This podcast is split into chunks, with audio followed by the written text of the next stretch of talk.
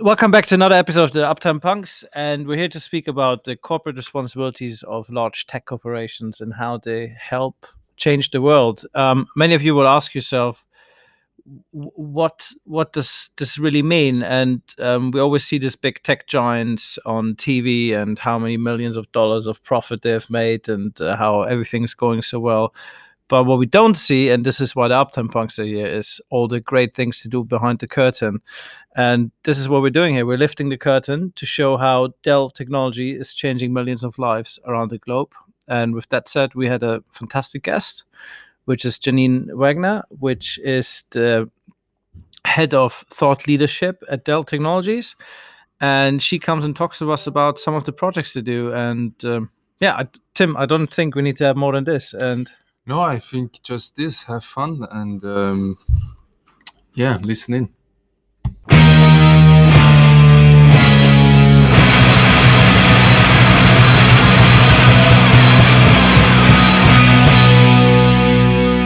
So, welcome to another episode of the Uptime Punks. We are again in the United States, but with a fellow German speaker, although this podcast will be in, in English. Um, it is our pleasure to welcome Janine Wegner from Dell, and she's a thought leader, marketing, PR, sustainability. She does so many things, and uh, we have so little time, but I hope we can cover the essential in this episode. So, um, welcome, Janine. How are you today? Um, hi, everyone. Um, thank you so much for having me. Yeah, I'm great. Sun is shining finally again in Texas after all that snow and ice. So I'm doing great. How are you guys? Yeah, are, are the solar panels still um, frozen? or no, it was not the solar panels. It was the, The- wind, the wind turbine. turbine. The wind Wind turbine. turbine. No, Yeah. they're all up and running again. Um, you know, so it's it's all good. Spring is back. Um, flowers are blooming. Uh, trees are back. So it's looking good. So, um, of course, when with Uptime Punks, we always have a couple of questions to get you guys warmed up, and um, it always gets interesting when it comes to Dell Technologies because all of you guys seem to be tech freaks. So I'm a little bit curious to see what's gonna how's it gonna turn out with you. if, you- if you build as well some uh, roller roller blades with uh, rockets in the back, but um, yeah. Should we just start with the simple one? What was your first mobile phone? My first mobile phone, I actually had to look it up because there were like so many Nokias that I seem to own. So I think my very first one was a 6110 in like 97, 98 or something. But then I remembered I had one that's like, I think like a smaller version, like a 31 something, where I had like all of those covers that I could exchange. And knew like every week I would have a new cover. And then my favorite ones from this time is the Motorola Razr, the flip one. Um, and I had a pink one. I thought I was the coolest kid on the street. Um, so yeah, that's the earliest memories of mobile phone that I, I can remember.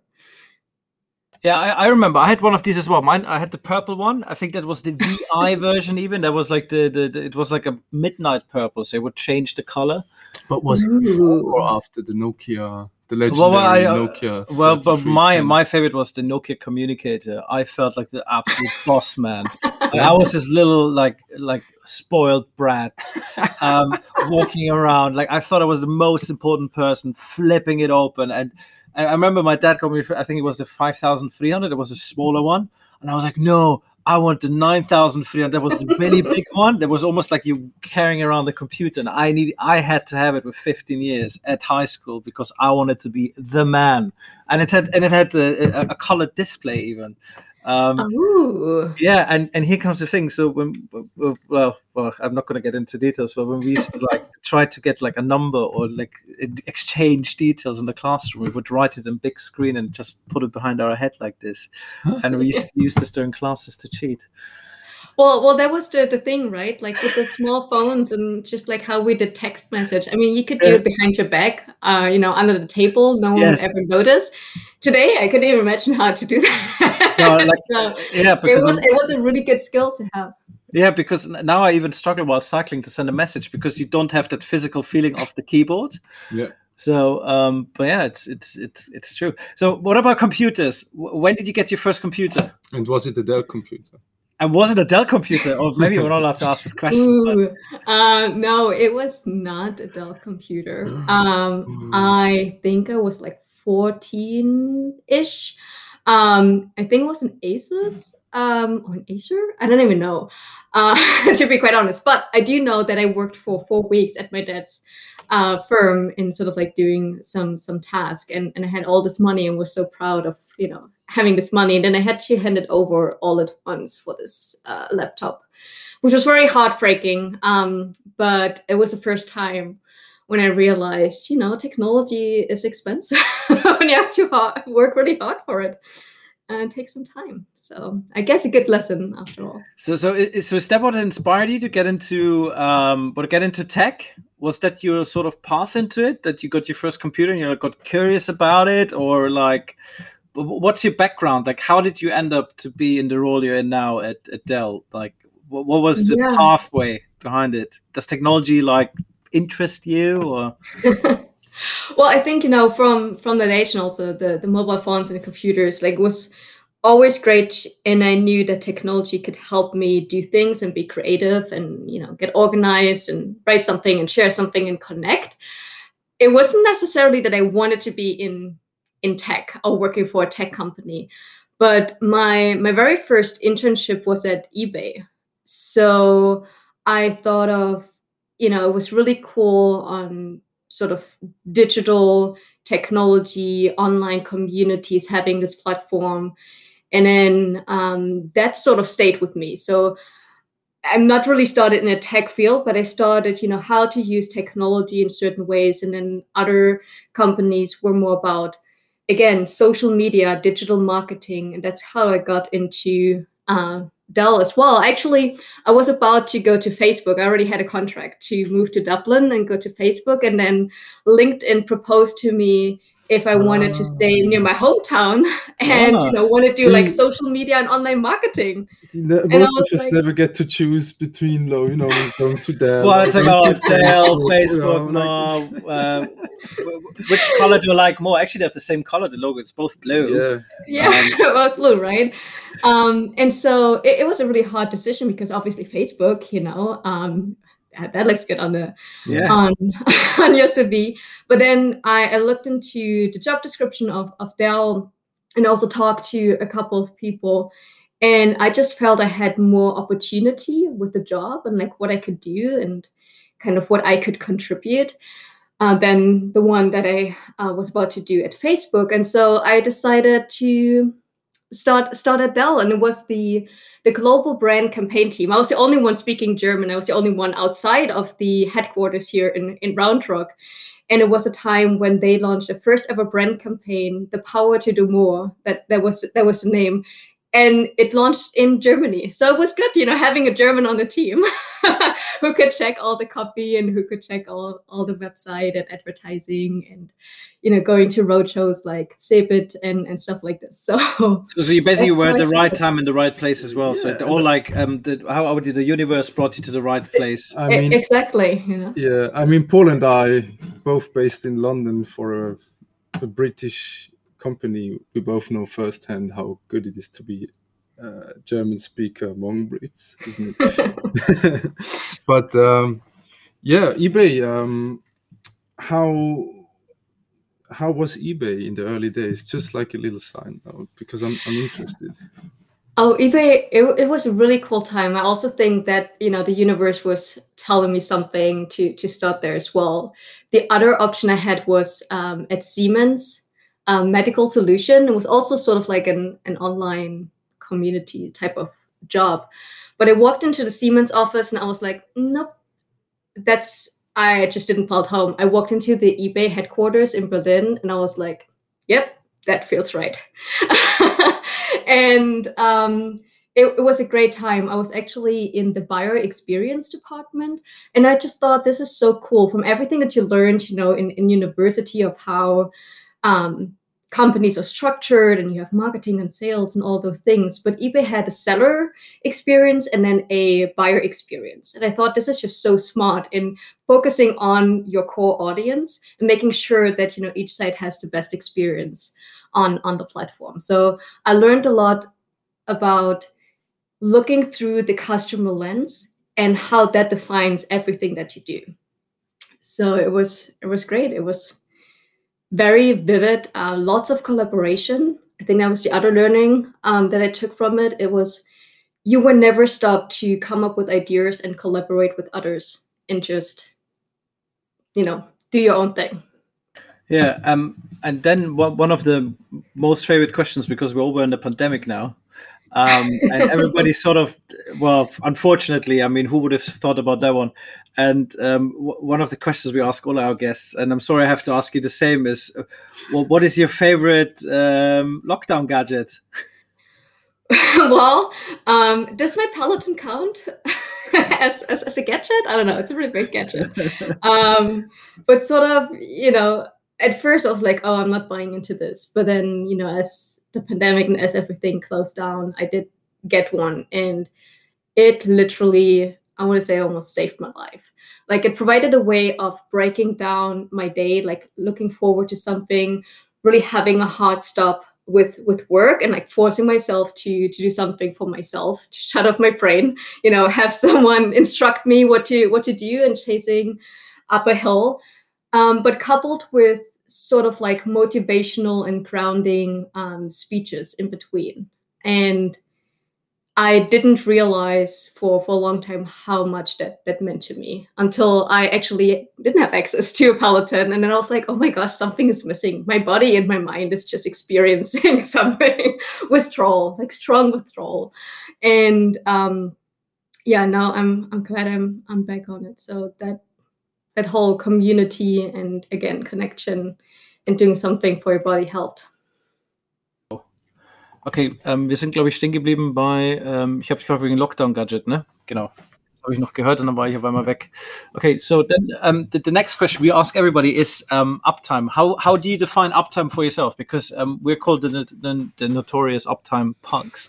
Um, and, ah. and and how would you say you define uptime for yourself? Because um, of course you're coming um, from okay. you're coming sort of also from a consumer um, background in terms of like um, well, you guys always have a lot of clients mm-hmm. around the world you need to look after, so you probably have a business yeah. terminology for how you would define uptime.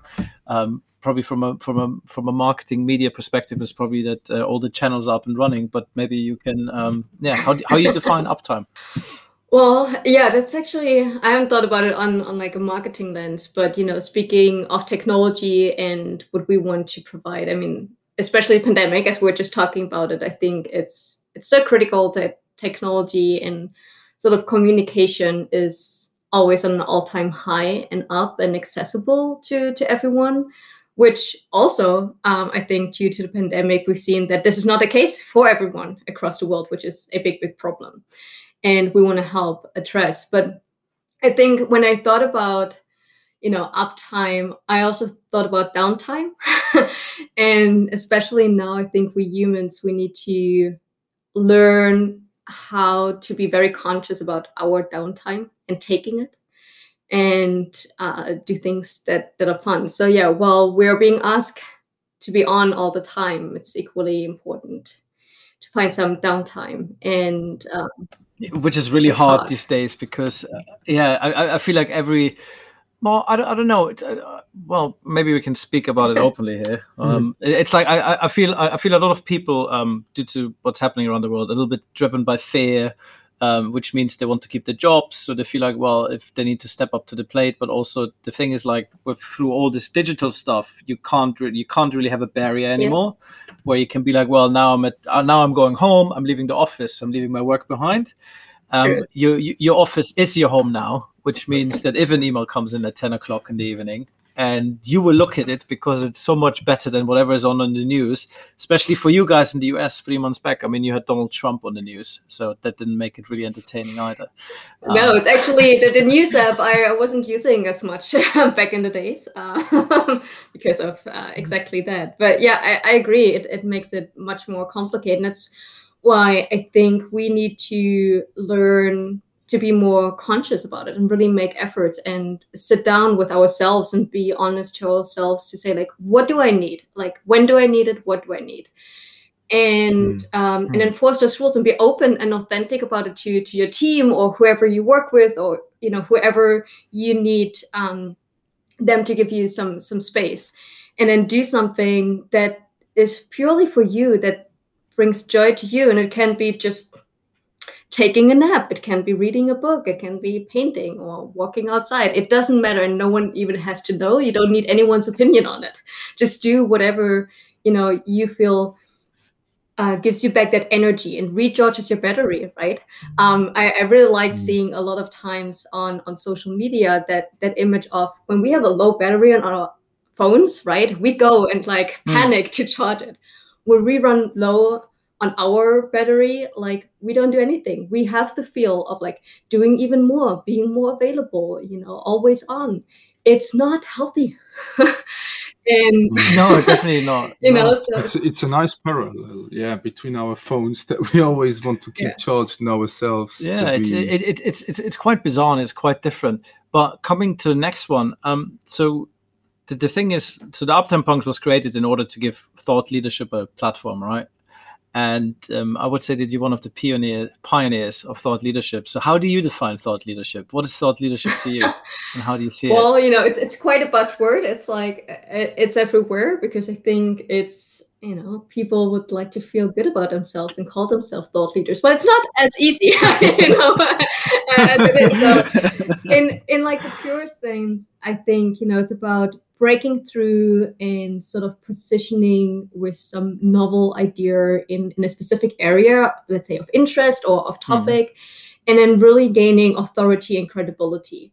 And so what you need for this is a you know you need a thought like you need something meaningful something unique but then the leadership part is about at least for, for us like a, effective distribution it's about bringing in all the right voices that can turn that thought into something applicable to your audiences for instance or whoever you mm. want to to address and it's not that you are calling yourself a leader other people have to you know give you the accreditation and um, you know they are saying that you are a thought leader. So i think there's it's a it's a buzzword and it's often misunderstood. That you just do some white papers about something and then you you send it out in good old marketing fashion and then you can call yourself mm. a thought leader. You are not calling yourself a thought leader. Others are calling you a thought leader and it takes mm-hmm. some time. And so it's it's a lot of fun to do for for a big company right?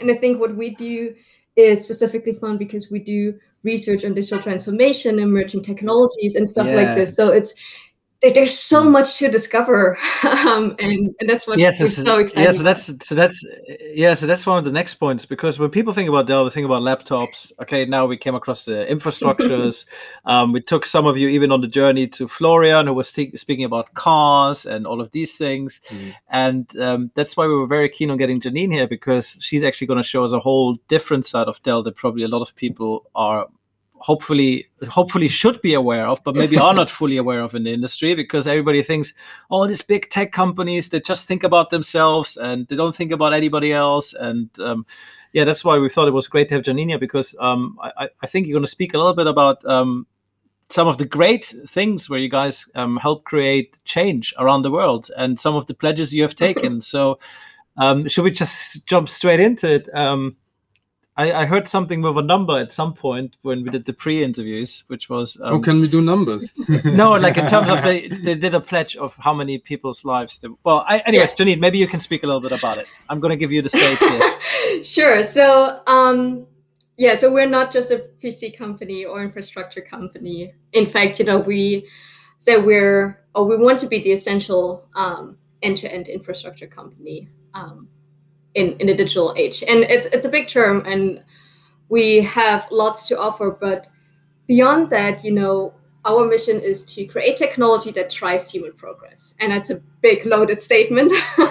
And you know so what does it actually mean in in real life? Um, and I want to take a step back because I think it's really important to understand that this is not just something that we put on a slide and we show everyone, but it's something that Michael Dell has invested himself.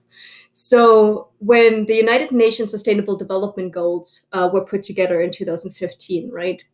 Michael Dell was himself the global advocate for Goal 8, which is about decent work and economic growth.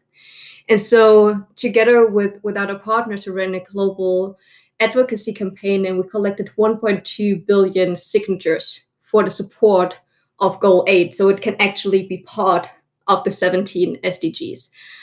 And it that that was to me just mesmerizing and really the first time for me to wake up and see like how can we combine all the things that we produce but then to put it into action and and make good use of it.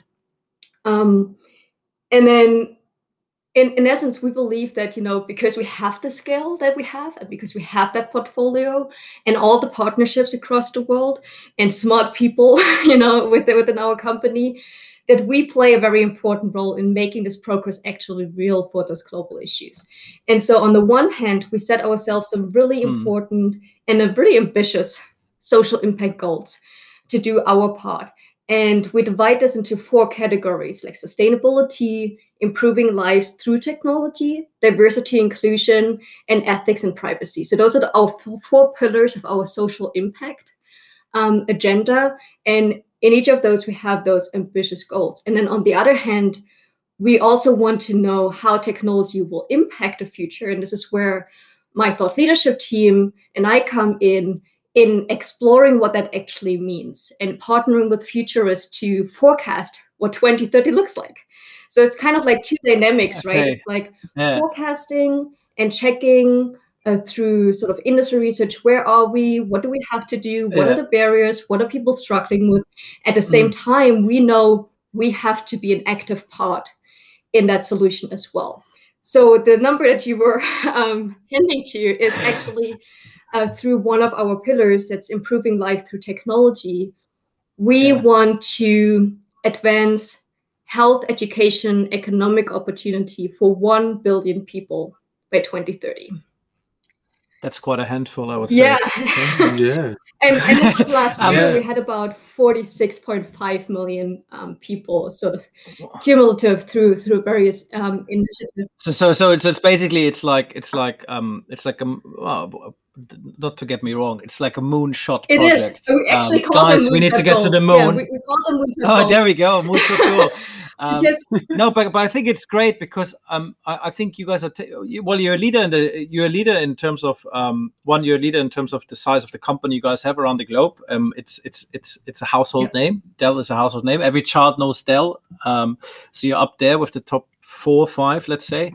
Then uh, mm-hmm. uh, the other thing is you guys are also, um, but you're aware of your social responsibilities to, to society, and it's just, I, I think, uh, heads off. I mean, it's really great that you guys are saying, you know what, we want to do the change, and we're going to try to aim for the stars because only if we aim for the stars then we will achieve something. And along mm. the way we're going to try to create great things. Uh, yeah amazing. So how are you planning on doing so what are you doing with 1 billion people? How are you that was my question too. What what, what what's next? Yeah, because... yeah well yeah so so, so so, so how does the path look like that you're going to reach to that um, sort of amount? Right. So i mean to to get to this i think you know looking at this dynamic of where we are today and and where we want to go and then how we can help. So part of the thought leadership that we do is every two years we track the status of digital transformation across the world. It's called the digital transformation index. We've been doing it um, since 2016 and part of this um, research was they were like oh we don't know what our industry looks like in you know three to five years. It was a time with all the airbnbs and the ubers coming up and just disrupting everything. And um and then we're like oh okay like i think we can help in forecasting the future and how emerging tech is impacting our work how we live economy and everything in between. Um and then at the same time we did those social impact goals. So i think one of the areas where this comes clear how we can contribute is that access to technology which is more essential than ever right? Addressing those issues and, and connecting us and really making sure that everyone can be part of this new digital area and this digital economy. So one of the things that we looked at which is a theme both in the research and in our social impact goals is how to unlock those inclusive opportunities and bringing really everyone in this digital economy. So let me start with the with the forecast. What we heard from the futurists is that because the cost of developing new technologies will go down or will continue to decline, so like mobile handsets, you know, manufacturing, all of those, there will be new opportunities to bypass really traditional large scale infrastructure that we might know, right? And we have experienced over the past years. And so for a lot of developing worlds, they can actually leapfrog right their economy into this new age in a much easier way and, and fashion and create those inclusive approaches to innovation development and all those things so this will allow people to access capital to access um, key resources that we take for granted so much. Health service energy water education all those things that are just so essential. Um, and a lot of people aren't really included in that. The world bank back in 2017, they estimated that 1.1 billion people globally lack a formal identification, like a birth certificate, right? I was like, okay, that's what does it mean? Well, it means that because they don't have identification, it makes them harder for children to get vaccinated. Mm. You're nothing yeah. nothing really. If you don't exist on paper, you don't exist. Yeah, but how do you know then what's the yeah, but here comes my funny part then. How do you know how many people are actually in the world if you don't even have people registered with a birth certificate? Yeah, that's, yeah. well, that's like, again, it's, that's it's the role of politics well, and, and administration. That's, your next job to get to the World Bank and also how they come up with that. Um, yeah. But it's you know what you said, like they can get education, they can get yeah. vaccines. Adults cannot purchase anything, right? They cannot make any mm. contracts, access credit, or vote Hmm, so yeah. when we look at, you know, very volatile environments in, in some continents, like in, in Africa uh, or somewhere in Asia, right? If you don't have identification, you they, they refer to it as, as dead capital. Basically, you, you have something that you call your own, but then through a military push or whatever regime change, they can just take whatever they want. And you have no means yeah. Yeah. take it. Well, so what does it mean right in terms of bringing people along this? Now obviously we cannot change change everything but some things that we've done is to make sure that people have means of uh, you know for instance access to healthcare. So one example um, that that we've been doing in india for instance is working with the government. Actually, it started in back in 2013 with two volunteers, two Dell volunteers that you know helped out okay. in in like rural as in rural India, and they um, saw that there is a really a big lack of communication and ways of having preventive health care to people in rural areas because of the resources that weren't there. Mm.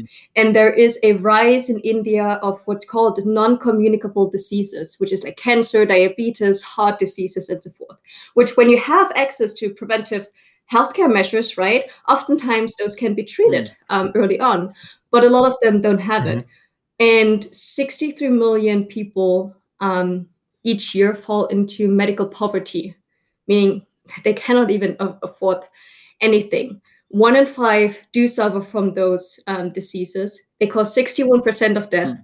and they cost the Indian economy 4.5 trillion um, accumulated in till 2030. So it's like a huge thing on multiple levels. It's like a it's a national governmental issue, and it's down to the very person um, that live there.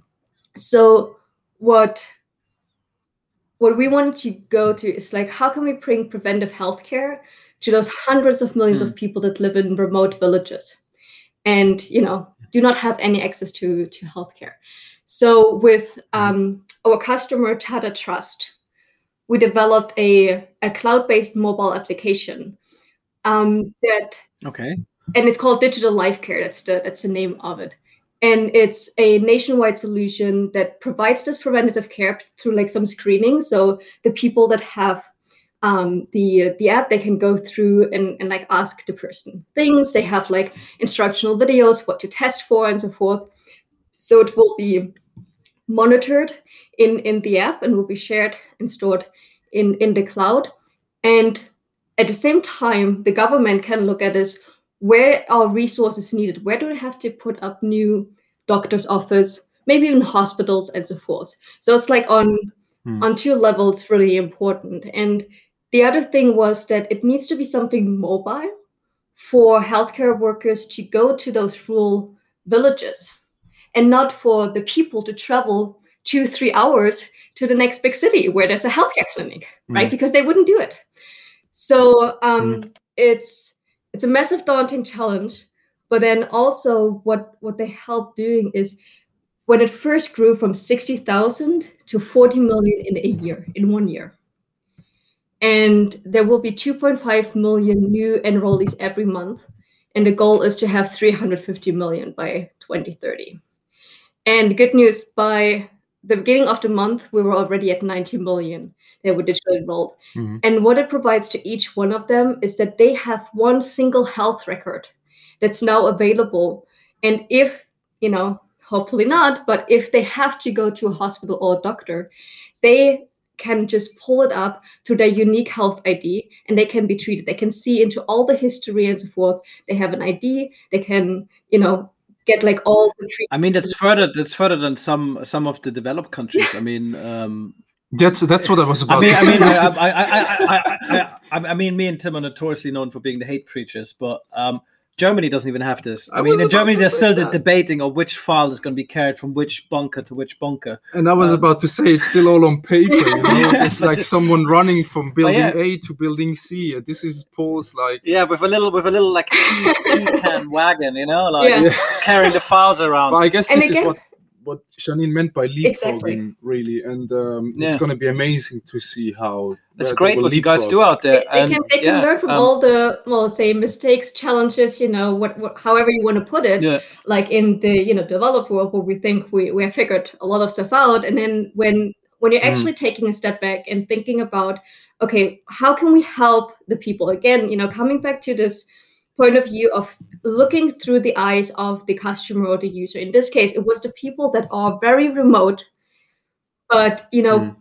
the indian government said we do want to care for them. Like they should of course you know it's a universal right to have access to healthcare but it's just we just don't have the infrastructure. How can we know where to send and how to strategize our resources and plan for all of this and i think the you know why we're so proud of and again what we are this end-to-end portfolio that helped us because we brought in VMware, we brought in Pivotal, we brought in Dell infrastructure, brought in the security, really like the complete end-to-end thing to build something. There's a mobile app, there's a cloud, um, you know, low infrastructure costs, automated, there's privacy, gateways, and all of those things to ensure this unique and very sensitive data and having your own health health ID.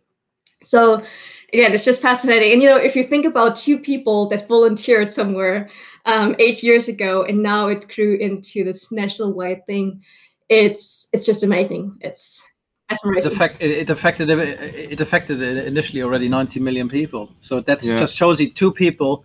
And this is maybe to all the listeners out there. Um, if you believe in an idea, just go ahead with it. Put your heart and passion Yeah. into it, and and it's you never know. It can affect. It can affect the world. And Absolutely. That's what. Um, yeah. Just what to that add, team did. Yeah.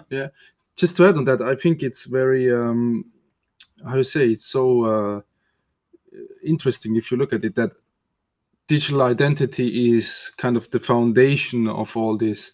You wouldn't have thought of this really. You thought, oh, it's a health problem, but actually at the base, it's a digital identity problem. You know what I mean? So yeah, it takes a lot of uh, courage. Because once to- you have an to do it. identity, you can just advance in so many. It's not just for Yeah. health, but also other things.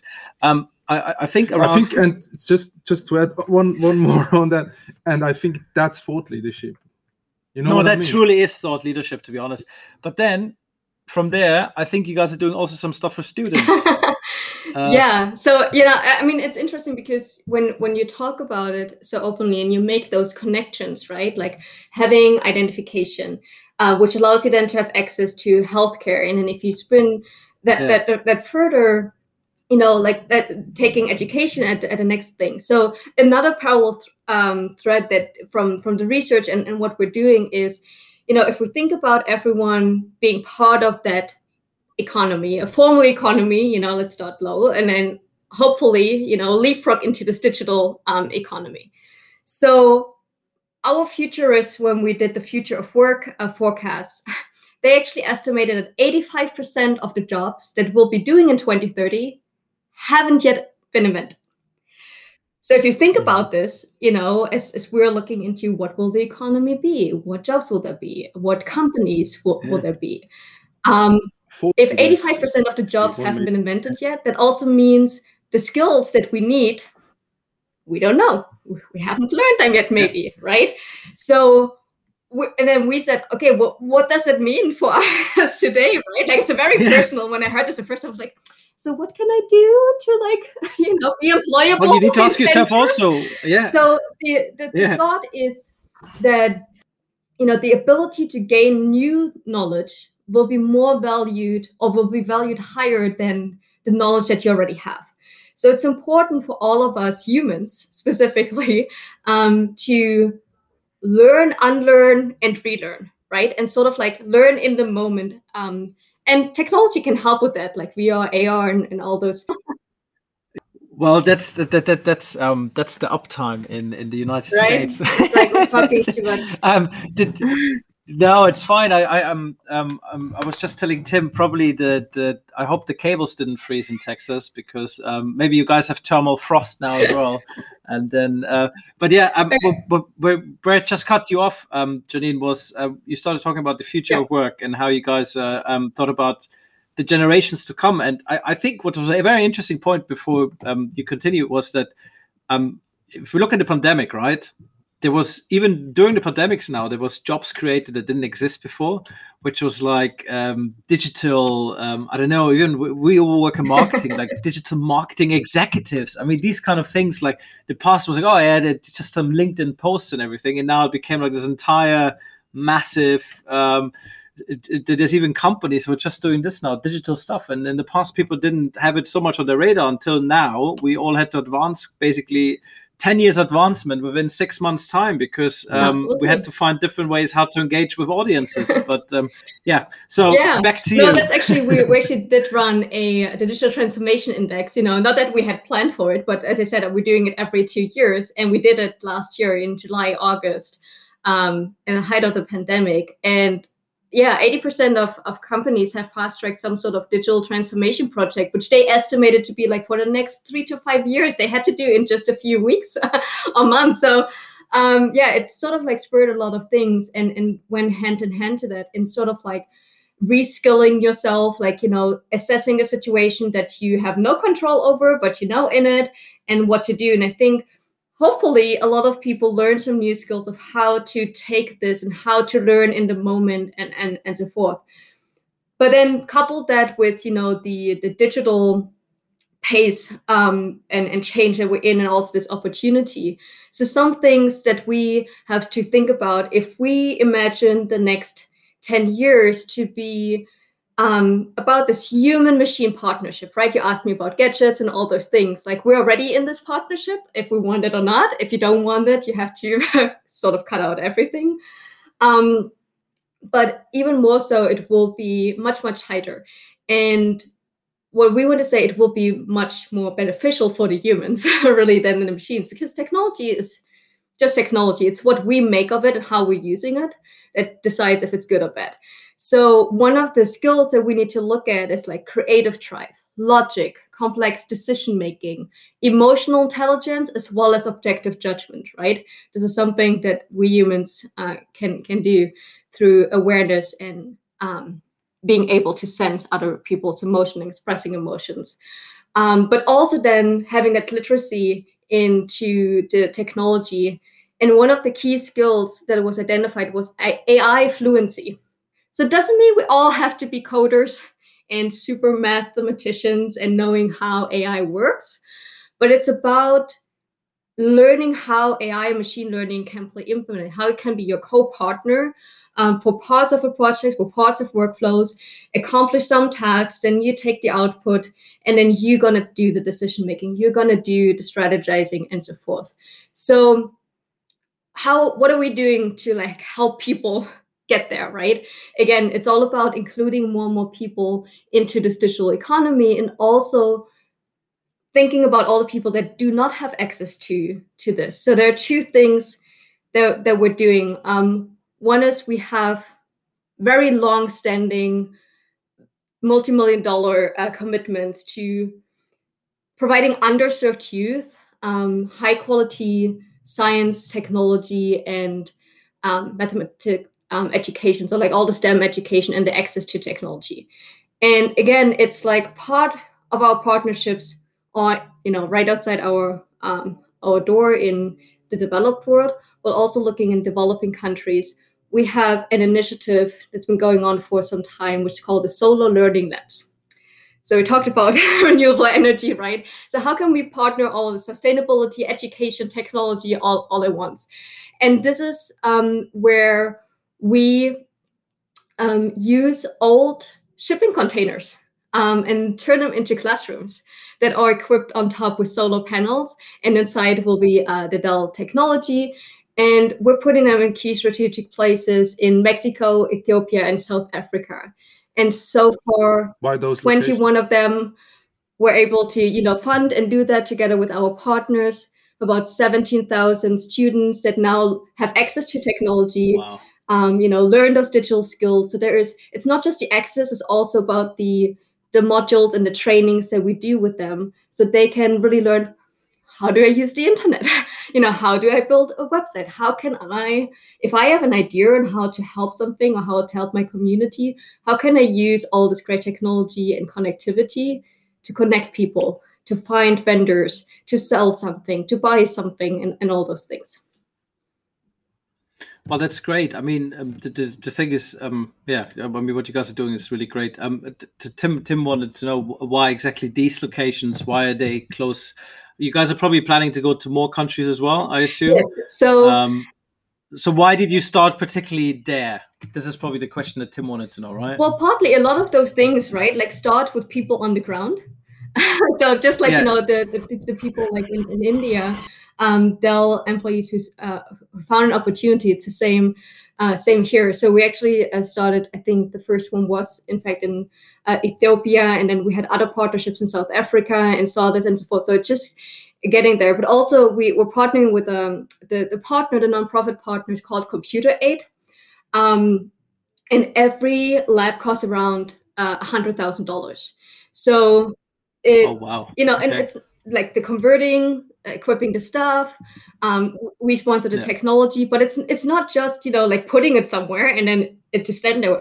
You to no, you have to it. safeguard it as well because exactly yeah, you know there's yeah. there's a whole program around it so um and Mm. i think that's Yeah. that's another interesting thing that we've seen when we talk about digital divide and you know let's come back to the Yeah. pandemic on on sort of those things it's i mean it's been mind-blowing when you know you think about that with everything that happened and we already knew there were you know huge challenges and people didn't have access to internet.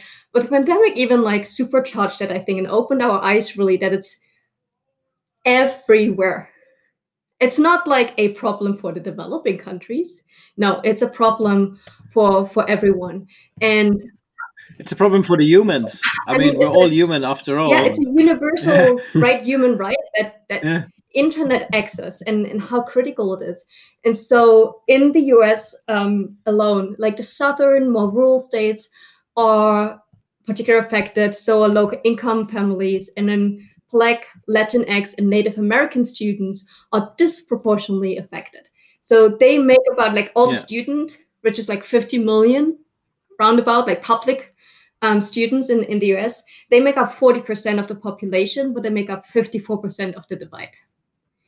And when you think about this in terms of internet access, when the pandemic started, of those 50 million, 30% had no connectivity Yeah, it's crazy. in the US. Mm. yeah, the thing is, we just take it for granted. No, So, yeah, yeah, no, I, yeah, it's crazy because we take it for granted, and I mean, it's the same. Like internet access is the smallest hurdle. I think uh, um, what we personally saw a lot of a lot, well, colleagues, family, friends, whatever it is here in the UK, that they don't have a computer. I Mm. mean, the kids homeschooling. How are you going to do homeschooling without a computer? Uh, no, not every family can afford to have two, three, four laptops lying around, and um, yeah uh, uh, okay everybody do homeschooling on zoom well on what um Yeah. yeah it's like um I mean, our company, uh, heads off to this. Um, Tim probably doesn't know this, um, but our company, what they did is they helped our um, employees and basically gave them um, extra units, um, so they could um, people could basically educate their kids at home, and uh, which was a nice gesture, I think. But not everybody was as fortunate as as us. Mm. And Yeah. um, yeah, it's, I mean, the same. it shows you digital divide It's reality. Yeah, Yeah. and and you know what Yeah. what those kids then had to do is like you know when the parents were coming home from their two three jobs, you know, and then they were like taking those classes or learning something on the mobile phones with like really scrappy internet connection. So, but the thing is, you know, on a digital divide, you know, it's not just the access to the internet. What you said as well, like it's it's there are actually multiple pillars. So it's access to affordable and robust broadband, right? So you know we can talk about 5G and how this will help so much, but there needs to be tremendous um, advocacy and investment to really have that covering um, for, for for everyone and not just for some hotspots, um, how it's currently, but also the internet-enabled devices. So when we look at you know the that they don't have access to it, and then you know more um, affluent families they do have multiple ones and maybe even the newest versions it is critical when we're addressing when we're thinking about how to bridge the digital divide that we provide a minimum quality level for everyone. So it's not to give the you know um, low income families outdated technology we need to set a level of this so it needs to be internet enabled you know does it need to have touch devices again that depends on what are the modules and what are you going to do Yeah. right if we're thinking at kindergarten and so Mm. forth they're not going to write essays and they don't need just you know a text program they might be drawing Yeah. things and, and so forth so it that's another thought we need to have good quality devices um, for everyone Need based. and then, you know, spin it further, it's when we think about digital education, it's not just training for the students and like how they're going to use the programs. It's equally important to Hmm. teach the teachers. If a teacher isn't enabled and trained properly, So you educate the educator. yeah, just- how are we expecting them, you know, to get adjusted to this new environment, you know, take control and, and teach something valuable to to the kids of like 20, 30 that are all calling in into Zoom, right? So it needs to be on, on both sides. The other one from infrastructure point, there needs to be quality technical support, which, you know, isn't granted in many of those rural and underserved communities. So we need to provide a infrastructure and we need to train more people in those areas that can provide this technical support. And then uh, the fifth element, so to say, is the applications and the online content. I mean, changing curriculum and education takes about two to four years. So we don't have that time, right? Like there needs to be things now. And so oftentimes it's we're not even prepared for this. Like how are we changing everything that you have learned and like trained from a teacher's perspective in the classroom for years? Now all of a sudden it needs to be content that students can do by themselves, but also we want them to participate and not lose the connection to their, their peers. We want to be collaborative. So it's it's a lot to to look at this and then um, you know the call to action is not just on those individual schools and teachers to come up with new ways how to do that but also on the broader educational um, body to how are we preparing the future um, of, of teachers and, and what we are teaching to to all of our students if it takes two to four years to change a curriculum i mean that's mesmerizing. Um, the pace of change will be much, much quicker. So by the time you have developed a curriculum, let's say you have something today, you start developing curriculum, it's going to be rolled out Yeah. maybe in the first few um, universities, let's say, um, and then it takes another two, three years until it's adopted everywhere. That's going to be like six years from now. Six years from now, we have 2027. We're very close to 2030, where we, you know, already projected the whole world is going to change, and we're going to have many jobs that we don't even know about. So it's it's way too late. Um, I know I'm, I'm talking on, on and on. it's never too late. It's never too late. but, but, but the thing is, Janine, it's never too late. And even if along the way, along the way, you make a progress, and while you make that progress, you develop and you help lives and you help Yeah. people. and you guys can maybe just you guys are aiming for the 1 billion lives that you're going to directly affect but think about the other billions of life you're indirectly affecting which is that um, maybe that person that gets that healthcare now through having this digital identity is going to start a family one day and then you already changed uh, a life Yeah. of an entire family not just one person so it's always the bigger picture i think it's great it's really amazing what you guys do and we're going to bring you back in 2030 definitely but also before that because um, when we said initially, we said, um, well, we have a lot of topics to discuss. So we said we're going to make this a, a, um, a part one and a part two because um, otherwise it become super lengthy and we want everybody to stay focused. And um, this was the first two topics we actually wanted to discuss because this is something which was very close to Janine's heart, I would say as well. Yeah? Mhm. Um, because on, on one hand is um, the healthcare, which is the digital identity, and then also the educational factor of it. And um, I think you guys are quite unique with the approach you're taking and trying to help people, which is Mhm. um, great to see that social responsibility from a big corporation. Well, Yeah. well, thank you. Tim? Yeah, I mean, you know, it's it's we're very honored to have you guys here Yeah. and speak about these Yeah. things um, because we we always we always like to to we're also we don't come across like it where we actually have a uh, we have a very warm heart um, yeah yeah we care about people as well sometimes what, what you said earlier really, Yeah. really struck with me, right? Like how one person or even just a small group of uh, people, um, by focusing Yeah. on how to make a small change, like it can just, you know, have Yeah. this huge ripple effect, and you don't know what's happening Yeah. um, down the line. And I think that's something that we've seen throughout research and, and like working with different people and Yeah. experts across the world in different disciplines and also through our team members like we have this volunteering program right where we want to have 75% of our employees each year to volunteer in, in some sort of fashion. And it's Yeah. when when you think about what's where you can make a difference right? Look around your community.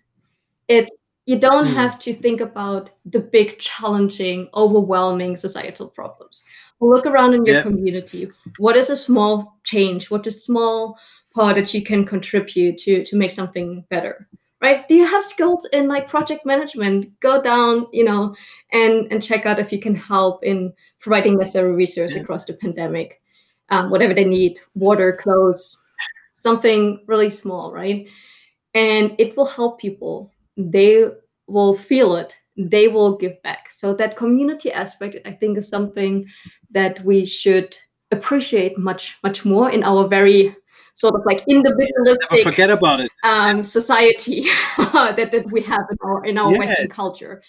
Um, so it gives me hope, you know, even the world seems to like throw different stuff at us um, each month. It feels like um, it it gives me hope in terms of that we can reach this prosperous future um, when we do work together and take it step by step.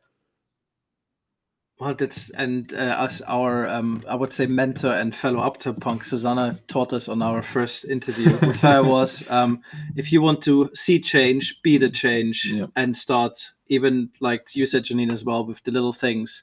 So for all of you out there, if you want to see some change in your community, then be the one who starts to change. And then, um, like we had the great example now with Dell with the project you guys are doing in India, it was two people who started it, and now 90 million people are already affected by it. And um, Yeah. I think there's no better way to end this episode than to see how you guys are planning to reach even more people in the second part.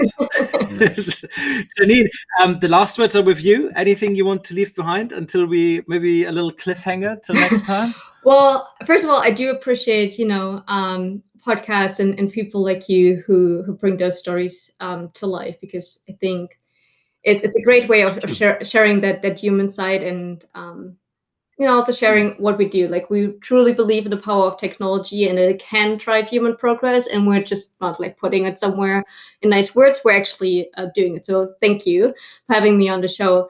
As I mentioned, the social impact. Um, program that we have has has four pillars so i think next time we can dive a little bit deeper into the sustainability aspect um, and uh, maybe get some some some other people um, on here as as well who can share what we're really doing how we're working with our customers our partners but also with the government to really drive change and come up with innovative ideas of reusing plastics, recycling, you know, how to use pollution and turn it into ink, Yeah. and all those sort of things, just to give a, a little teaser. But there are cru- truly fantastic ways of when brilliant minds come together using technology and using um, their smart wits to change the world. Oh, thank you. And we hope that this podcast also inspires people to go out there and try to do some change. And please feel free to reach out to Janine online. You can find her on LinkedIn. And uh, we'll also um, we'll put the links to uh, the projects you mentioned as well in the description, so Yep. you guys can check it out. And if you have any questions, I'm sure Janine is always happy to have somebody reach out and yeah, get encouraged. And yeah, any last words, Tim? Or Um, yeah, I think it's. I feel uh, quite inspired now. I do, and I, I, I now have a clearer picture of what thought leadership is, and um, yeah, thank you for that, Janine. Thank you, Janine. You're Thank you. welcome. Have a great day, guys.